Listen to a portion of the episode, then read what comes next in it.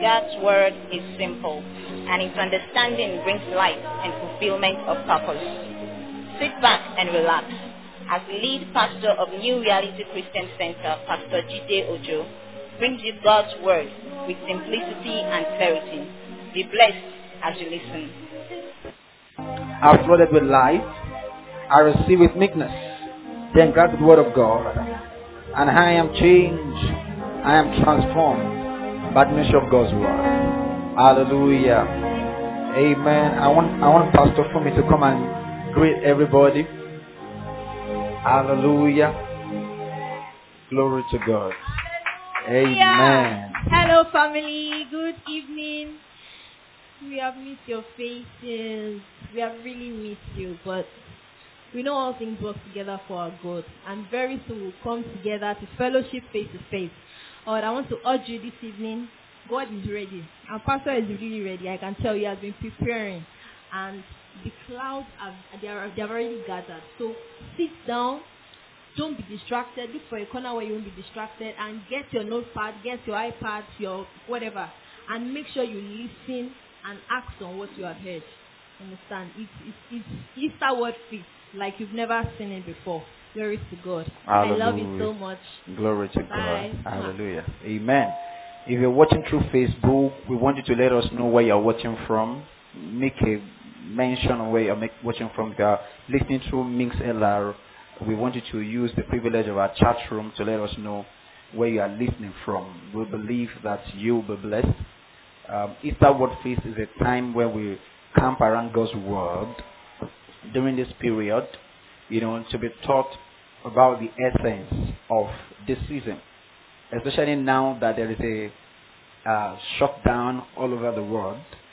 Um, you know, that means somehow we have to have a better interpretation of this season than the normal festi- uh, um, festivals and um, uh, and um, you know eating and feeding that we used to have in the past. You know, and um, that means since there's not going to be so much of partying around like it used to be, uh, it means that we would probably probably have an understanding, a better understanding of what the season is in this very moment, and that is why we are here. You know, it's an annual meeting that I've been holding over the years, and um, it's always very impactful, and also a season where the ministry of the Spirit um, will be felt and received by everyone um, that is under such administration like this. Praise the Lord. Um, let's first read from Revelation chapter 1, Revelation chapter 1 and verse 18. Revelation chapter 1 and verse 18. Revelation chapter 1 and verse 18. Hallelujah. Revelation chapter 1 and verse 18. I want you to read. Make sure you get your Bibles. Revelation chapter 1 and verse 18. It says, now this was Jesus talking. I am he that liveth and was dead. And behold, I'm alive forevermore. Amen. And have the keys of hell and death. Glory to God. I said, glory to God. That is why this season is worth celebrating. Because he died not to remain dead. He died and he was resurrected. And we're going to um, celebrate that tomorrow. And um, he lives forevermore. This is the only person who had ever died to live forevermore. You know, and that is why we are celebrating this season. Jesus is alive. And I'm telling you, even as you're listening to me, you're going to have the evidence of, of his being alive, of his living power. And he's the same yesterday and, to, and today and forever. In other words, what he did in the street of Jerusalem, he will do in your life this evening. You will experience face-to-face encounter with Jesus. So tonight we want to do a teaching. I don't know how we're going to just try to maximize the short time we have today and tomorrow. But we want to do a teaching that I've titled The Law of Identification. And you'll be surprised to discover that the whole of the Bible, alright, actually exists based on this law. The whole of the story in the Bible, the journey of the Bible, the documentation of the Bible is established on the law of identification. You know, and the word identification simply means um, uh, having an identity, a way of being defined, and uh, uh, a way of being named. You know, a way of being characterized. You know, a way of being described. You know, and um, you know, so that's what identification is all about. And you know, this is very key because that is the foundation of our Christian faith. In fact, that's the foundation of the Bible, as I'm going to show you today. First of all, let's look at the origin of sin. In First John chapter 3. First John and chapter 3 and verse 8. First John chapter 3, I believe you are with your Bible. And verse 8. It says, He that committed sin is of the devil. For the devil sinned from the beginning. For this purpose the Son of God was manifested that he might destroy the works of the devil. So here we see that he that committed sin is of the devil, and the reason, reason is because the devil is the one that sinned from the beginning. He sins actually, alright, that means sin it. It, it. it makes practice of sin from the beginning. So we want of us to look at the first appearance of sin in the devil. The first appearance of sin in the devil. You will discover from Isaiah chapter 14, Isaiah and chapter 14. Isaiah chapter 14 are documented in the Bible. Let us see the offense of Lucifer, who became the devil. The archangel that became the devil. You know, the fallen angel that became the devil. What did he do? In Isaiah chapter 14 and verse 12, look at what the Bible says. How has that fallen from heaven, O Lucifer, son of the morning? How hast thou cut down to the ground, which did weaken the nations? He says, For thou hast said in thy heart, this is why he, he is a fallen angel. This is why it's time to be the man that has sinned from the beginning. He says, For thou hast said in thy heart, I will ascend into heaven. I will exalt my throne above the stars of God. I will sit also upon the most, uh, upon the mount of the congregation in the side of the north. I will ascend, I will ascend above the height of the cloud. I will be like the most high. He says, yet thou shalt be brought down to hell to the sides of the pit. In other words, he's saying here that the devil had wanted to be like the Most High. The main issue with the devil was something around identity. He wanted to be like God. He wanted to, he wasn't satisfied with his identity. He to satisfy with the, with the identity God gave him. God gave him a high place, you know, in the system of things in heaven. He was, you know, one of the major angels that control the major arm of God you know, arm of the system of uh, in, in heaven. You know, and he was not satisfied with it. So he sought to get something greater than what God has made him to be. And then he wanted to be like God himself. He wanted to be in competition with God. He wanted to be, you know, the age mate or the classmate of God, as it were. He says, I will be like the High. So you see, we see here that the offense or the sin that began with the devil or that uh, first was seen in the devil was the sin that has to do with identification. Him wanting to be like God. Now you go to Genesis chapter 3. Genesis chapter 3 and verse 1. Genesis chapter 3 from verse 1. It says, Now the serpent was more subtle than any beast of the field, which the Lord God had made. Now this was the devil come in the form of the serpent. And he said unto the woman, Yea, as God said, ye shall not eat of every tree of the garden. And the woman said unto the serpent, We may eat of the fruit of the trees of the garden, but of the true of the fruit of the tree which is in the midst of the garden, God has said, Ye shall not eat of it, neither shall ye touch it, let ye die. Look at the next verse 4. And the serpent said unto the woman, Ye shall not surely die. Ye shall not surely die. Can you imagine? Why? You see, the devil always wants to run a parallel government with God. We saw it already in Isaiah chapter 14 from verse 12 to 15. And now he's saying to Eve here, he's saying to the woman here, he said, you shall not surely die. God said his own, let me tell you my own. You shall not surely die. And look at what verse 5 says. For God doeth know that in the day ye eat thereof, then your eyes shall be opened, and ye shall be as God. KJV say as gods in plural. But when you look at new translations like NLT, it says, God knows that your eyes will be opened when you eat it. You will be just like God, knowing everything, both good and evil. So you see here, the same thing the devil did to experience the fall was what the devil was selling to Adam and Eve.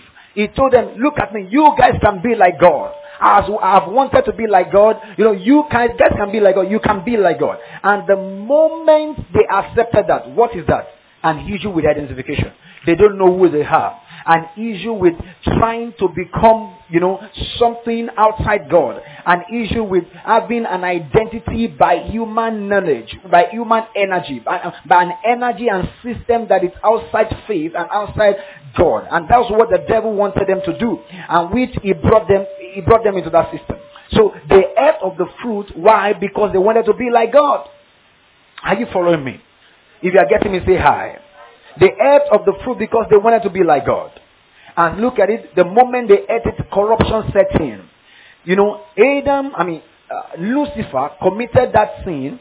And according to Isaiah chapter 14, let me take you back there quickly.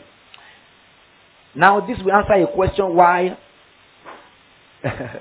why man was doomed to go to hell. Because you see, man committed the same offense, as it were, as the devil.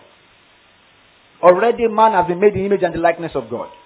But now there's an aspiration in the heart of God, in the heart of man, planted by the devil, to bring man into competition with God.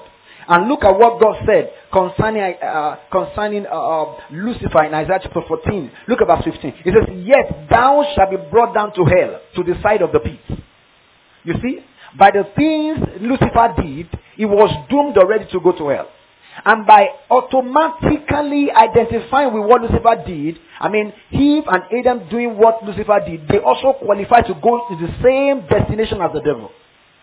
Are you getting I'm talking about now? You see? And that's how we earn or inherited hell. Separation from God. Eternal separation from God. That's how we inherited it. How did we inherit uh, separation from God? Hell. We inherited that on the platform of an identification problem. Satan wanted to be like God. And in trying to be like God, he became a fallen angel. And the same Satan went to Adam and Eve, especially to Eve in particular, and sold that lie to, him, to her that the day you eat of this fruit, you shall be like God, knowing everything. And then they bought into it, and what happened to them? They became fallen man just like Lucifer became a fallen angel. And then the nature that was found in Lucifer was not found in, in, uh, in Adam. What was the nature? The nature of death. The Bible calls him the murderer from the beginning. He introduced death to Adam and Eve through that lie that he told them, through that thing that he said to them, that they should aspire to be like God. If I get me, say hi. And so you see, when you look at, you see the journey of the scripture, even from the very beginning, it began with an issue of identification. It began with an issue of identification. So when you see it in Romans chapter 5 and verse 12, Romans chapter 5 and verse 12, it tells us, Romans chapter 5 and verse 12, it says, quickly, Romans chapter 5 and verse 12, it says, Wherefore, as by one man sin entered into the world, we know, we now know how that how sin entered into the world. We know how sin entered into the world.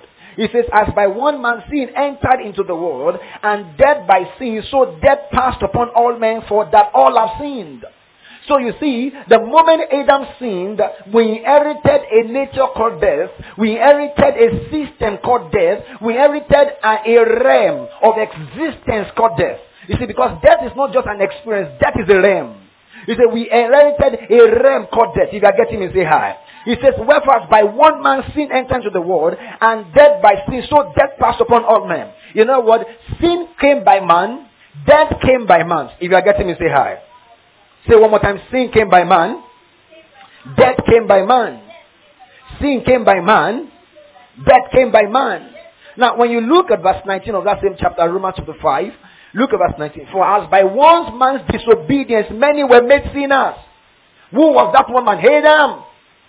Why? He was trying to become something already had become. But the devil told a lie on, uh, about, about identification to him. So by the obedience of one man shall many be righteous. So look at it carefully. The offense of Adam brought sin and death to man. Are you getting me? See after me, the offense of sin, the offense of Adam brought sin and death to man. Can you say one more time? The offense of Adam brought sin and death to man. Now, I want to show you something carefully because that is powerful.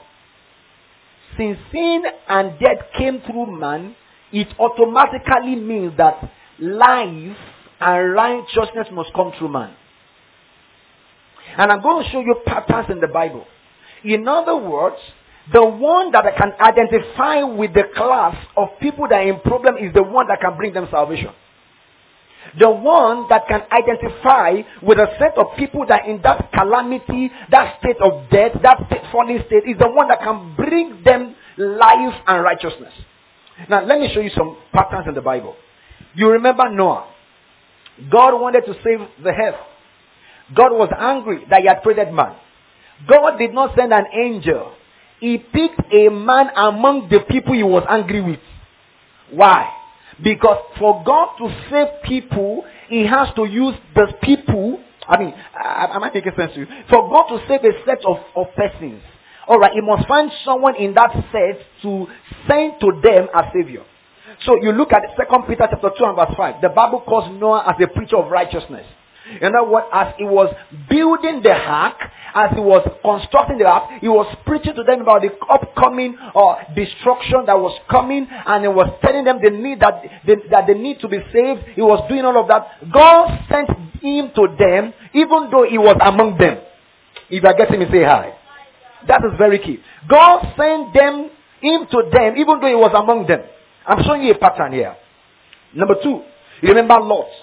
Lot was in Sodom and Gomorrah in Genesis chapter 19 and verse 12 to 14. Lot was in Sodom and Gomorrah. And uh, let me just read that quickly because I need you to see it. I just want to establish a pattern. Every time God extended his mercy, he looked for a man in the midst of that, you know, situation and raised a man among them and sent that man to the people that are in the problem or in the in the state of, of, of, of wickedness or whatever you call it now. Now look look look look at Genesis chapter 19. Genesis chapter 19 and verse 12. Genesis chapter 19 and verse 12. It says, And the men said unto Lot, As thou hear any besides, son-in-law, and thy sons and thy daughters and whatever thou hast in this city, bring them out of this place. For we destroy this place because the cry of them, the cry of them is waxing great before the face of the Lord, and the Lord has sent us to destroy it. And Lot went out and spake unto his sons, his, his sons-in-law, which married his daughter, and said, Up, get you out of this place, for the Lord will destroy this city. But it seems as one that mocked unto his sons-in-law. Now, what's the Bible saying here? God has already passed judgment over the land of Sodom and Gomorrah. The judgment has come. But now, God, through an intercessor, somebody to pray, somebody who was praying outside, alright, of that land was praying so that they can be preserved. Now, when they got to that land, the deliverance of that land was not just determined by the intercessor, but by a man who was there called Lot himself. That man was going about and saying, hey, come, destruction is coming, destruction is coming. But they didn't receive the message. That means even if Abraham had prayed to cover the whole land, the moment they refused the message of a man among them, are we getting what I'm talking about here? They will not be able to receive that salvation or message that God is bringing. Now, let me show you another system. Remember the high priest system, the high priesthood system. You go to Hebrews chapter 5. I, I just want to show you a pattern. Hebrews chapter 5. Hebrews chapter 5 from verse 1. For every high priest taken from among men is ordained for men in things pertaining to God that he may offer both gift and sacrifice for sin. Where is an high priest picked among men? Why is he picked? He wants to offer sacrifice for their sins. He himself is a sinner. He himself needs help. But because God is locked up in a system, that in a principle rather, that he must find a man among people to bring salvation to them.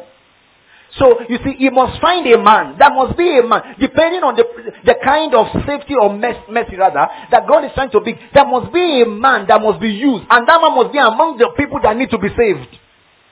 He must be among them. So in the system of priesthood, God picked Aaron, all right, who was among the people. Now look at Moses. What about Moses?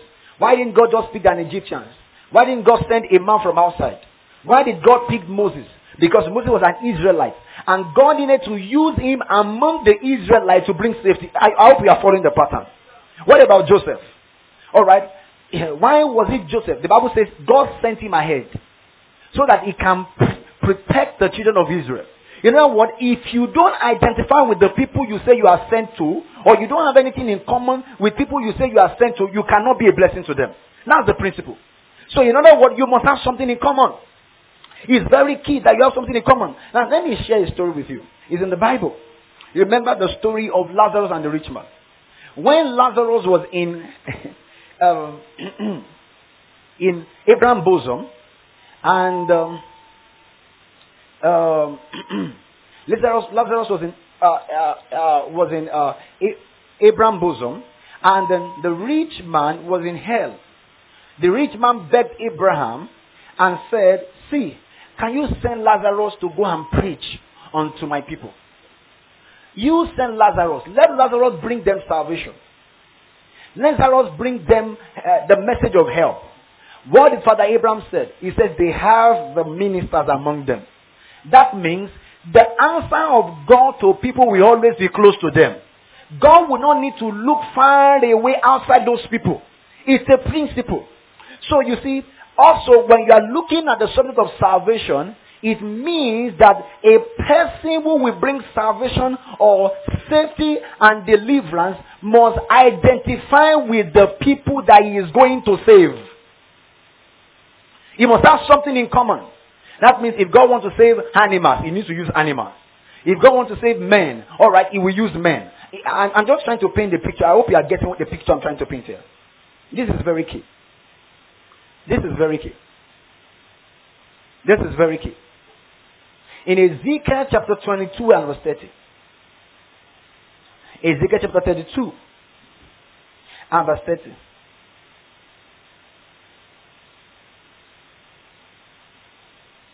So we are saying sin came because of an issue with identification.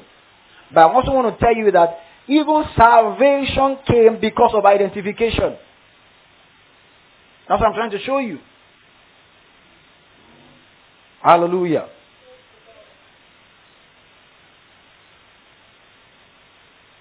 Ezekiel chapter 22.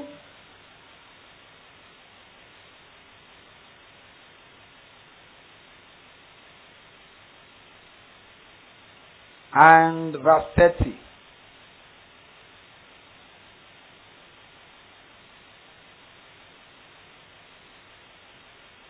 Look at what Ezekiel chapter 22 and verse 30 says.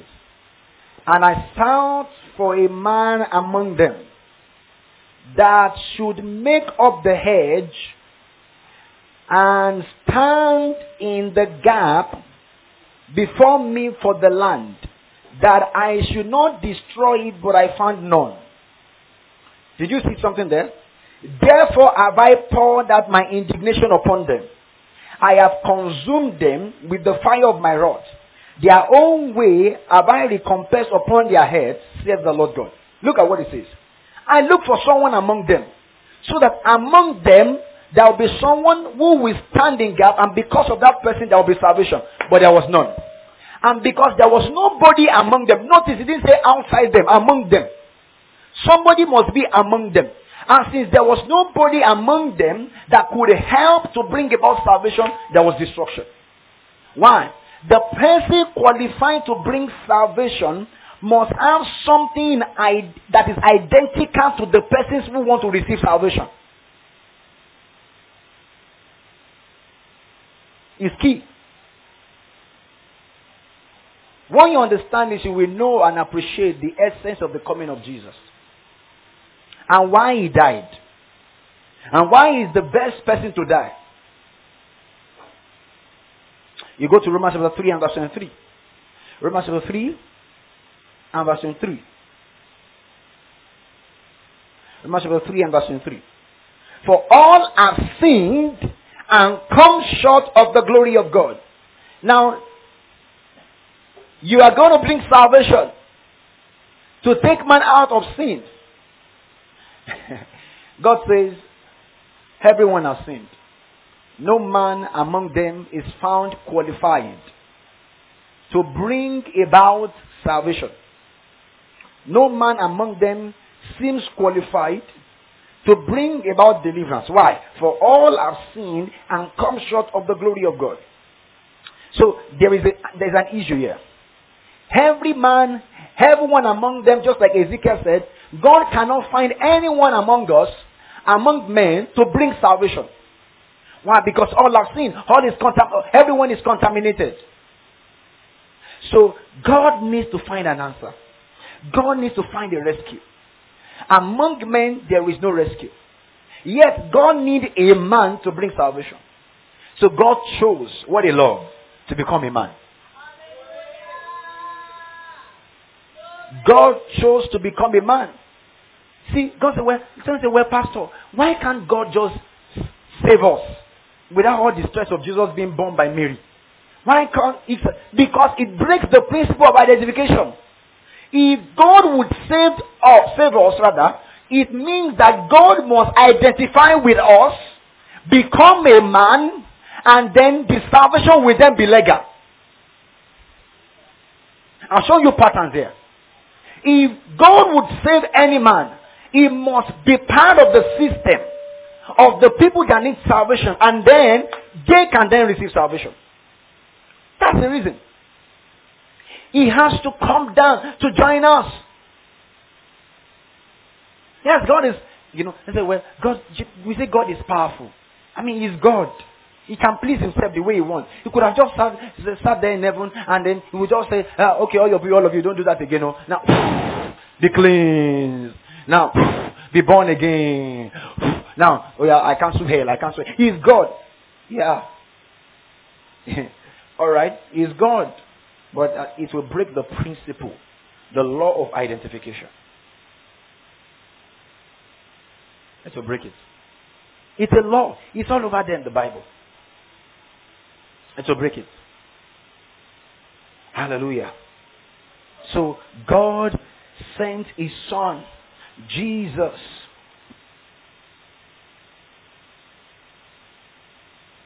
God. God sent his son Jesus.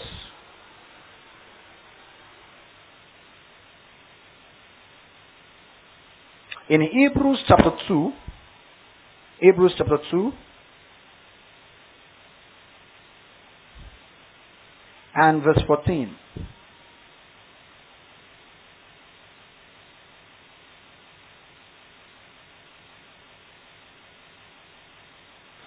Hallelujah. Hallelujah. Amen. In Hebrews chapter 2 and verse 14.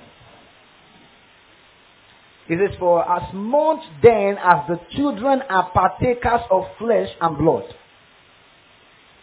he himself likewise took part of the same, that through death he might destroy him that had the power of death, that is the devil. I hope you are following. Why did he become flesh and blood? Let me read it in NLT. The New Living Translation. It says, because God's children are human beings, made of flesh and blood. Jesus also became flesh and blood by being born in human form, for only as a human being could he die, and only by dying he breaks the power of the devil who had the power of death. In other words, if he did not become part of us, he will not be qualified to experience the judgment that is upon us because of sin. So he became part of us. He identified with us. If you are following me, say hi. I hope I'm making sense to all of us. All right? Because we are men, he needed to become man. Is God. Jesus is not a man. he became a man. Jesus was not a man. He became a man. Why? Because he wanted to reach out to you and I. And I can show you scriptures upon scriptures. Look at verse 17. Look at verse 17. Let me read that verse 17 NLT. Therefore, it is necessary for Jesus to be in every respect like us. Look at that. In fact, if I would like, let, us just read from verse 14 to 17 so you can see it. It says, eh, the New Living Translation. We're just going to read the New Living Translation. It says, because God's children are human beings, made of flesh and blood. Jesus also became flesh and blood by being born in human form, for only as human being could he die, and only by dying could he break the power of the devil, who had the power of death. Only in this way could he deliver those who have lived all their lives as slaves to the fear of death. Only, only in this way. Only in this way. That means there is no other way. There is no other system. If God is not part of us through Jesus by becoming a man, he can present to us salvation. That's what I'm trying to show you here.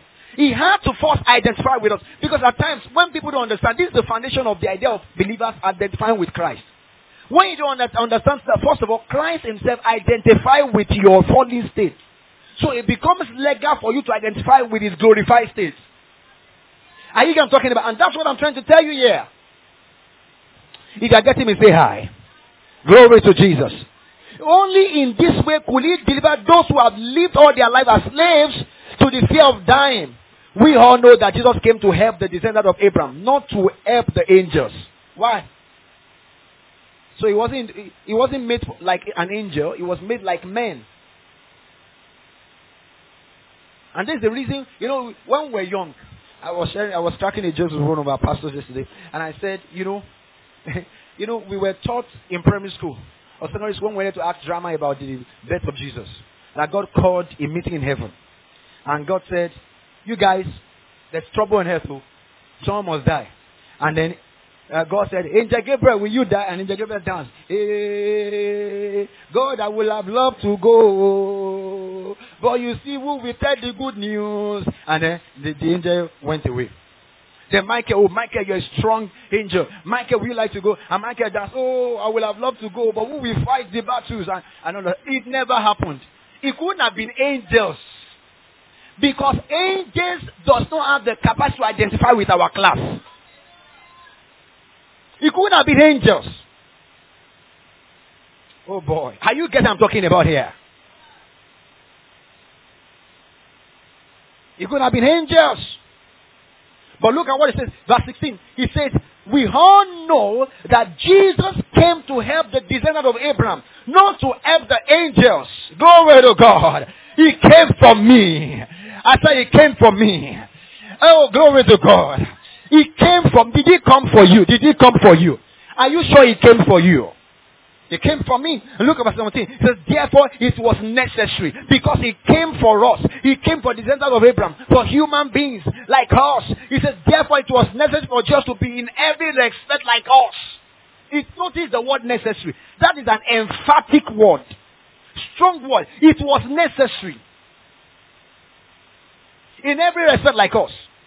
He says his brothers and sisters, so that he could be our merciful and faithful high priest before God. He then could, he then, he then could offer a sacrifice that would take away the sin of the people.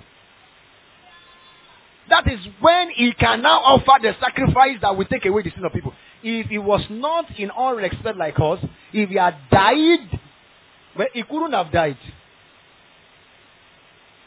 He couldn't have died. He couldn't have died. Are you following what I'm talking about here? So God, God became a man. Jesus became a man. Philippians chapter 2 and verse 5. Let me read some of this scripture that emphasize that Jesus became a man. And listen to me. The Bible says every spirit that denied that Jesus came in the flesh is an antichrist. Because what that means is that Jesus is not qualified to bring us salvation. The spirit of an antichrist is the spirit that attacks that Jesus ident- attacks the idea that Jesus identified with us by becoming human flesh. That's the first assignment of that spirit. That Jesus never was. was that was, uh, oh boy. Am I talking to someone here today? Philippians chapter 2.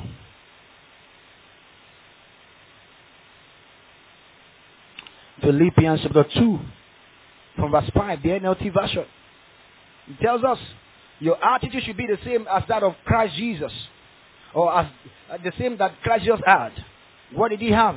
Though he was God. So, who was Jesus? Come on, talk to me. He was God. He did not demand and cling to his right as God. So, Jesus is not a prophet, was not a human being that just lived right. No, he was God. And it was God coming down to solve the problem that only God and God alone can solve for man.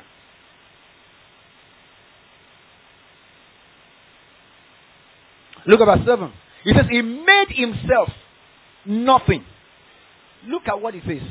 This is powerful. He was not made a man, he made himself.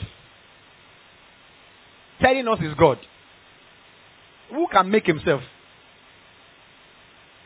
He says, He made himself nothing. He took the humble position of a slave and appeared in human form. He decided that this is his decision. So, I'm going to help these people to have something. So he made himself nothing. He took the humble position of a slave and appeared in human form. He did that. He himself did that. Are you following me? And look at verse 8. And look at NLT. It says, and in human form, he obediently humbled himself even further by dying a criminal's death on the cross. Glory to God. That was the essence. That was the only man that was born to die. But he couldn't do that, Hebrews told us, until he was made like us in every respect. He couldn't do that. Look at First Timothy chapter 2.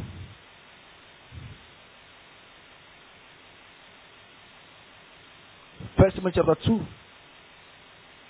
and verse 5, the NLT. For there is only one God and one mediator who can reconcile God and people. He is the man. He is what? The, the, yeah, he identified with us. He is the man, Christ Jesus. But Hebrews told, I mean, Philippians told us he was God. He became man so that he can be a mediator. He can reconcile God back to man. Are you glad? I say, are you glad? The humanity of Jesus was necessary for him to identify with the state of man and by so doing partake of the judgment of sin on behalf of man.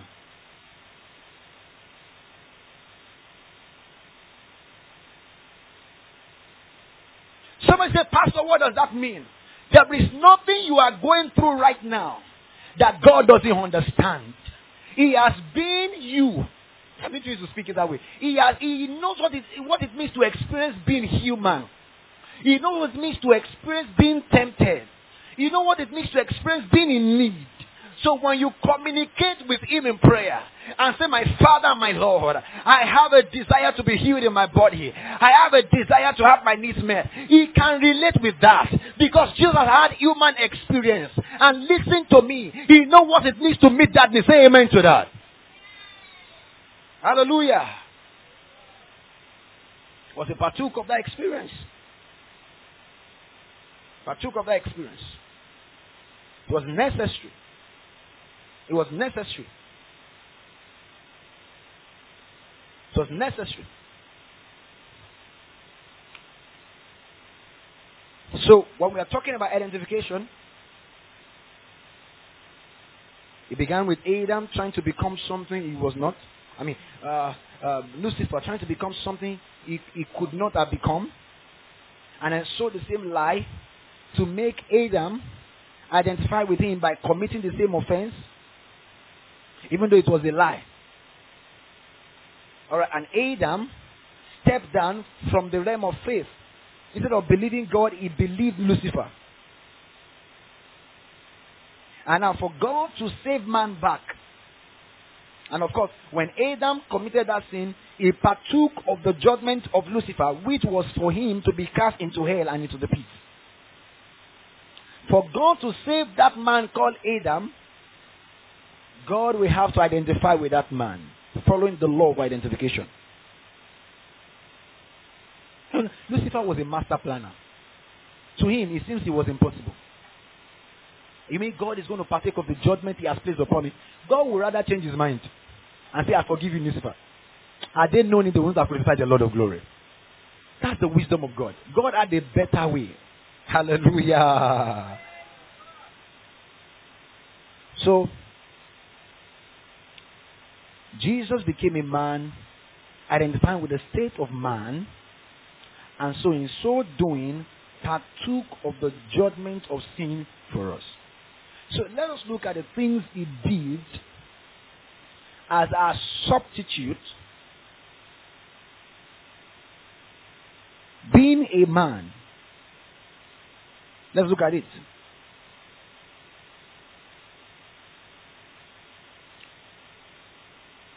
He suffered for us.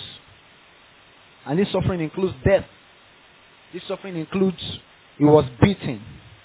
He took stripes. Notice the word for us. For us. For us. For us. Second Corinthians chapter 4. Chapter 5 rather. Second Corinthians chapter 5.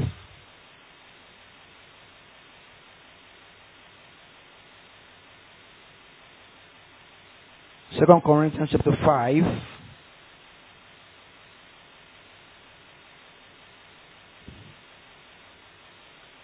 And verse 14. For the love of Christ constrains us. Because we thus judge that if one died for all, then we're all dead. So look at it. He died for all. One died for all.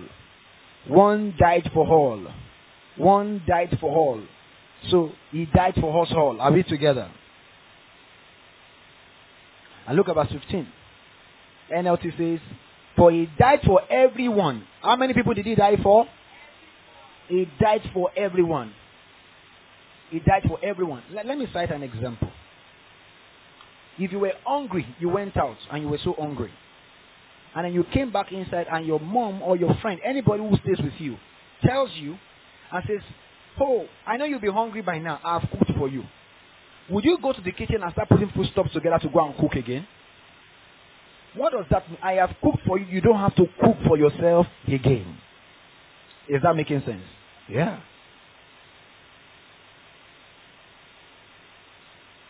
Are you following what I'm talking about? I have cooked for you. So Jesus died for us. All of us. All of us. I say all of us. Second Peter chapter 2 and verse 24. Look at it. Further explanation. I mean, First Peter chapter 2. First Peter 2 and verse 24.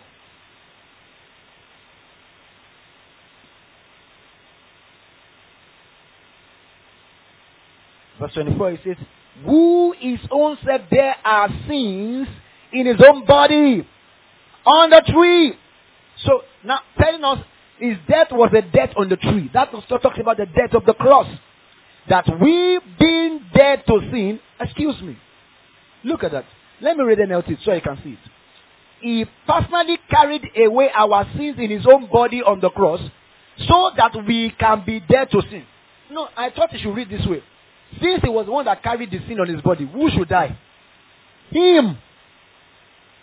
He carried sin in his body. He was one nailed on the cross. But it says so that we can be dead to sin. Are you following what I'm talking about here? He says, He personally carried away our sins in His own body on the cross so we can be dead to sin and live for what is right. You have been healed by His wound. Glory to God. Hallelujah. He did it for us. So it's credited into our account. Look at First chapter 3 and verse 17. Say, I believe it. I believe it. Don't doubt it. That devil is a liar. Don't doubt it. Don't say, well, Pastor, I've been struggling with that sickness. I don't think if I don't think I don't think this healing thing is really true. Because if it's true, uh, that devil is a liar. I silence that voice. In the name of Jesus. Jesus took that sickness away. He bore it on the tree. You see, the devil is just trying to make you pay for the price that has been paid. You know what they call it in Nigeria if you are listening from Nigeria? It's called 419. It's called dupe. You are being duped. Look at First chapter 3. And verse 17.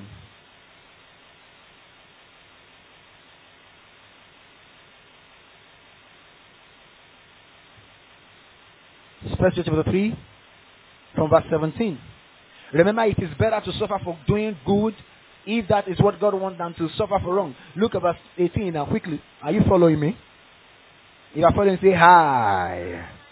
It says, Christ also suffered when he died for our sins once, once for all time. Telling us the impact of his suffering. His suffering was an eternal suffering. Once for all time. Can, I say this word? Once and for all. I say he did it once and for all. He did it once and for all. I say he did it once and for all. Now shout it, he paid for my sickness once and for, for, for all. He paid for my prosperity once and for all. He paid for the blessing once and for all. Now, once and for all, I am blessed. Once and for all, I am healed. Once and for all, I am saved. Because he paid the price once and for all time. Glory to God. That's what the Bible says. Christ also suffered, and when he died for our sins once for all time, the impact of what he did was eternal. Hallelujah. It's not, it's not that you were healed last year and you're no longer healed. The same power that healed you over 2,000 years ago is still saying you are healed now. The same blood that was shed for you, crying mercy over you, is still crying mercy over you now.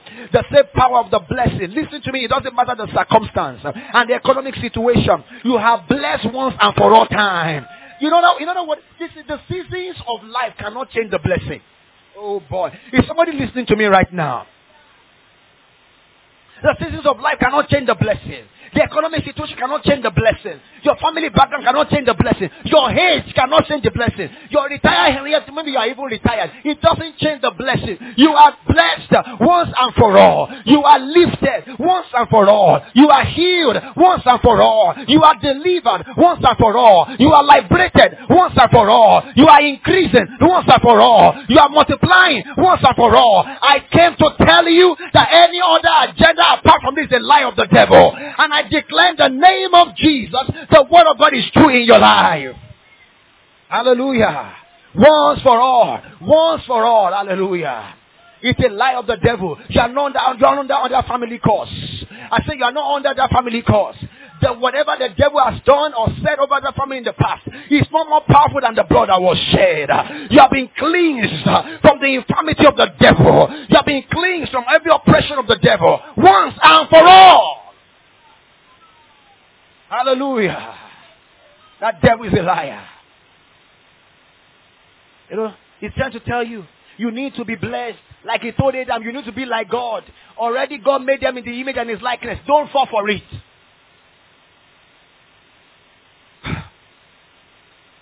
And I command in the name of Jesus.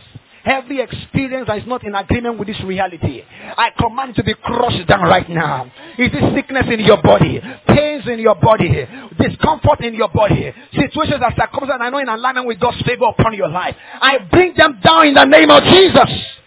That struggle is over. Can you be on the keyboard for me?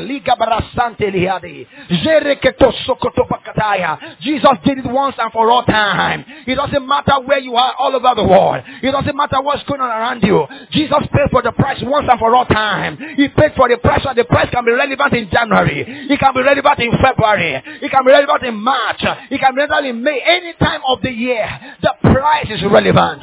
What Jesus did is once and for all time. And I came here to prophesy. It doesn't matter the situation around you. It doesn't matter what the enemy has been saying because the price has been paid. We cross the activity of the enemy now in the name of Jesus. Who told you you can't have your baby? Jesus paid for it once and for all. Who told you can't have your marital destiny? Jesus paid for it once and for all. It doesn't matter what the devil is saying.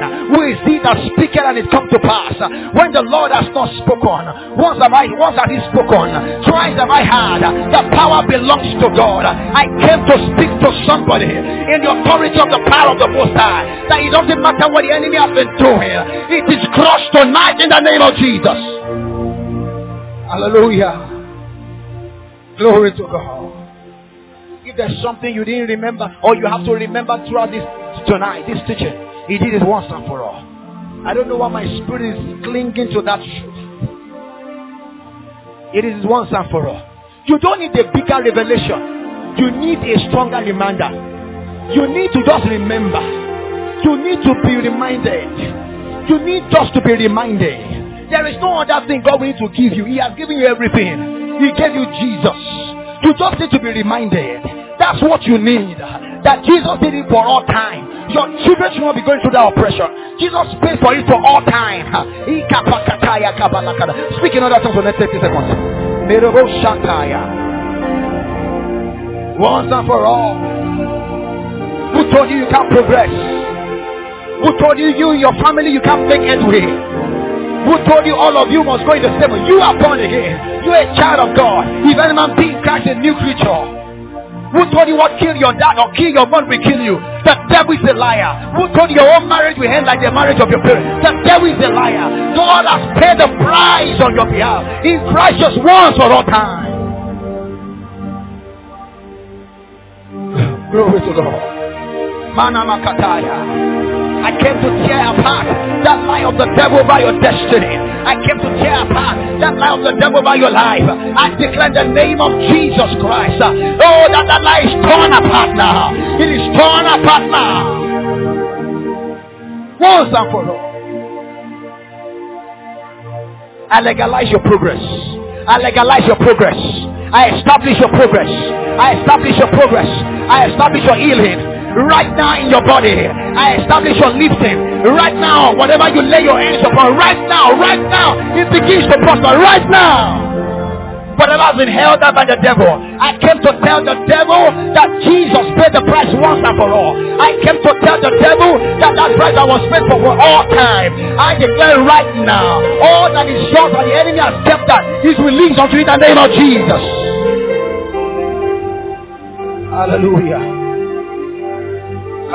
Speak in other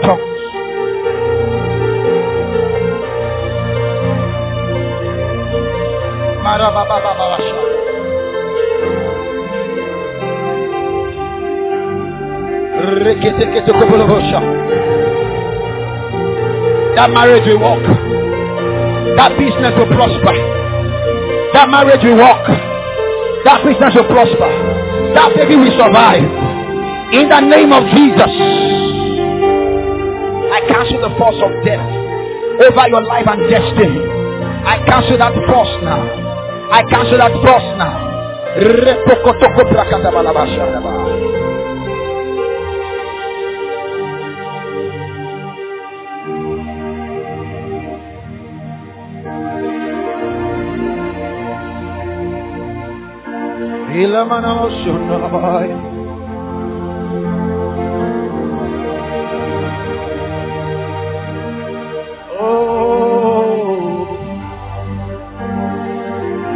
Speak in other tongues wherever you are. Speak in other tongues wherever you are. Speak in other tongues wherever you are.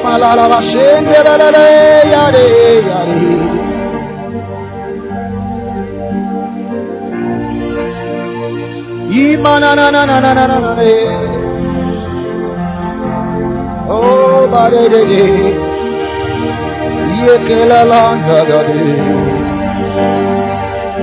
da de manegados mindalanandianos kilalende bades ielelusudodes manananandi. That spirit of fear that is clouding your mind, I rebuke that spirit right now. Lay your hands where we are being for healing. The power of God is strong.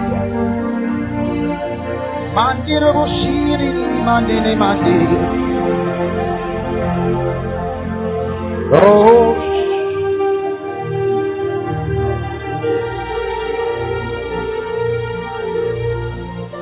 I love you, Lord,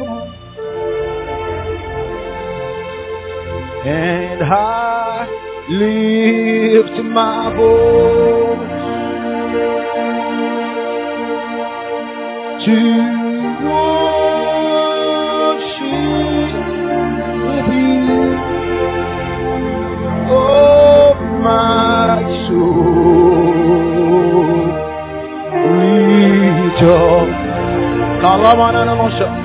Take joy, my King. Thank you, Lord. Thank you, Lord. Oh, in, in what you hear. I know He's a sweet, sweet sound in your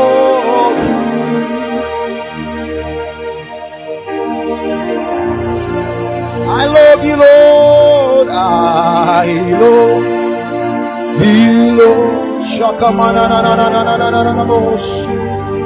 And holy. Thank you, Jesus. Oh.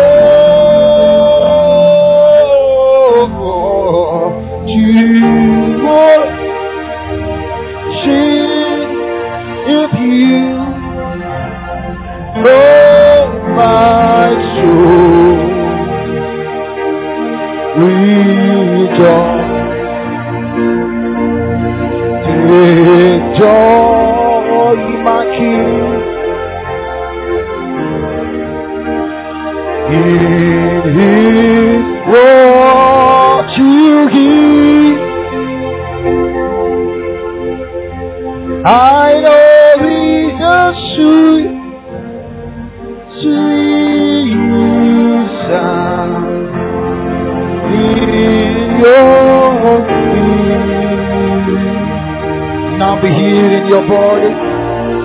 I command every pain, growth, discomfort. Whatever has been proven medically, medically or it hasn't been proven medically. I command the healing power of God, the angels that walk with me in ministry. Thank you, Lord.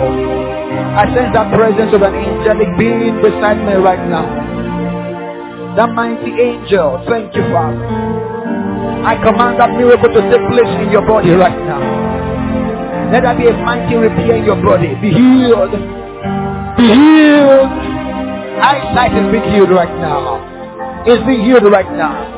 Now the Lord spoke to me about a young man. You have been frustrated because nothing seems not to be working. But the Lord said to tell you that your story is like Peter, who toiled all night. And then Jesus came and said, launch into the deep. And then he came into a net breaking catch. Thus saith the Lord unto you, after this season you shall enter a net breaking harvest. For there is a turnaround. And for your losses you are receiving double. This season is a season of reboot, says the Lord. And is causing to launch forth after this season. And you will wonder what has happened. And you shall know the word of the Lord has come to you by his prophet.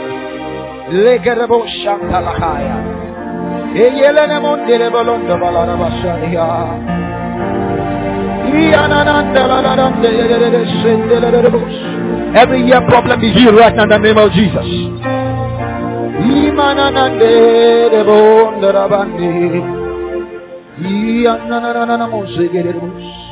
I remember all you've done.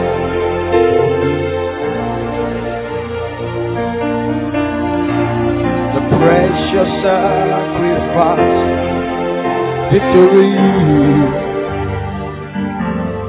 I remember all you've done for me, oh my God.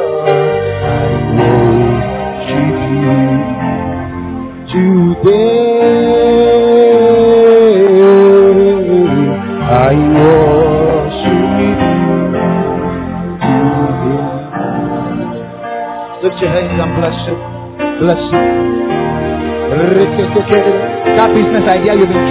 what the Lord just told me. The spirit of wisdom is telling you what to do now. You have been trusting God for increase. And the spirit of wisdom is telling you that even in this season it will tell you how to take advantage. Advantage. Advantage. Advantage of the season. Oh man,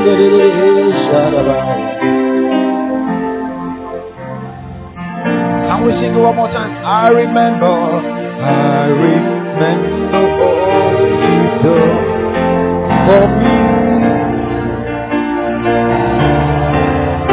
Your precious sacrifice. I remember, I remember all you done for me. Oh my God.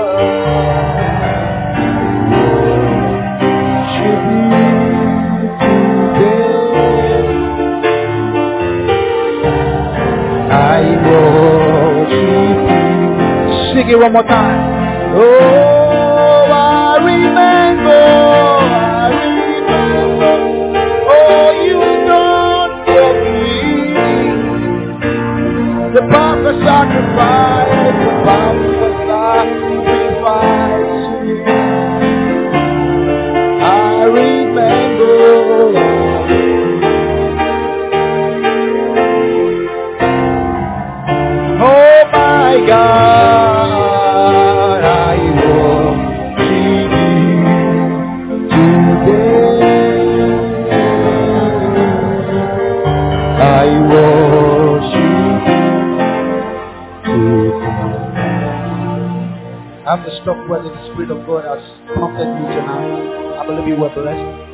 I want you to make it a day tomorrow, 9 a.m. It's going to be strong. The power of God is going to tell everyone you know, believing God for healing of miracles.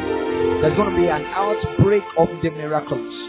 Last Sunday we had testimony from all over. Someone watching from Lagos, uh, people watching from Ibadan. People just kept sharing testimonies all over, and yours is the next. Prepare to receive your word. We believe you have been blessed and transformed by the word. Be a doer of the word by acting on what you've just heard. For more information, you can reach us on plus 234-806-424-8108. You can also follow us on Twitter and Instagram at New Reality CC and on Facebook at New Reality Christian Center at Ado-Ekiti. Stay in the finished works of Christ.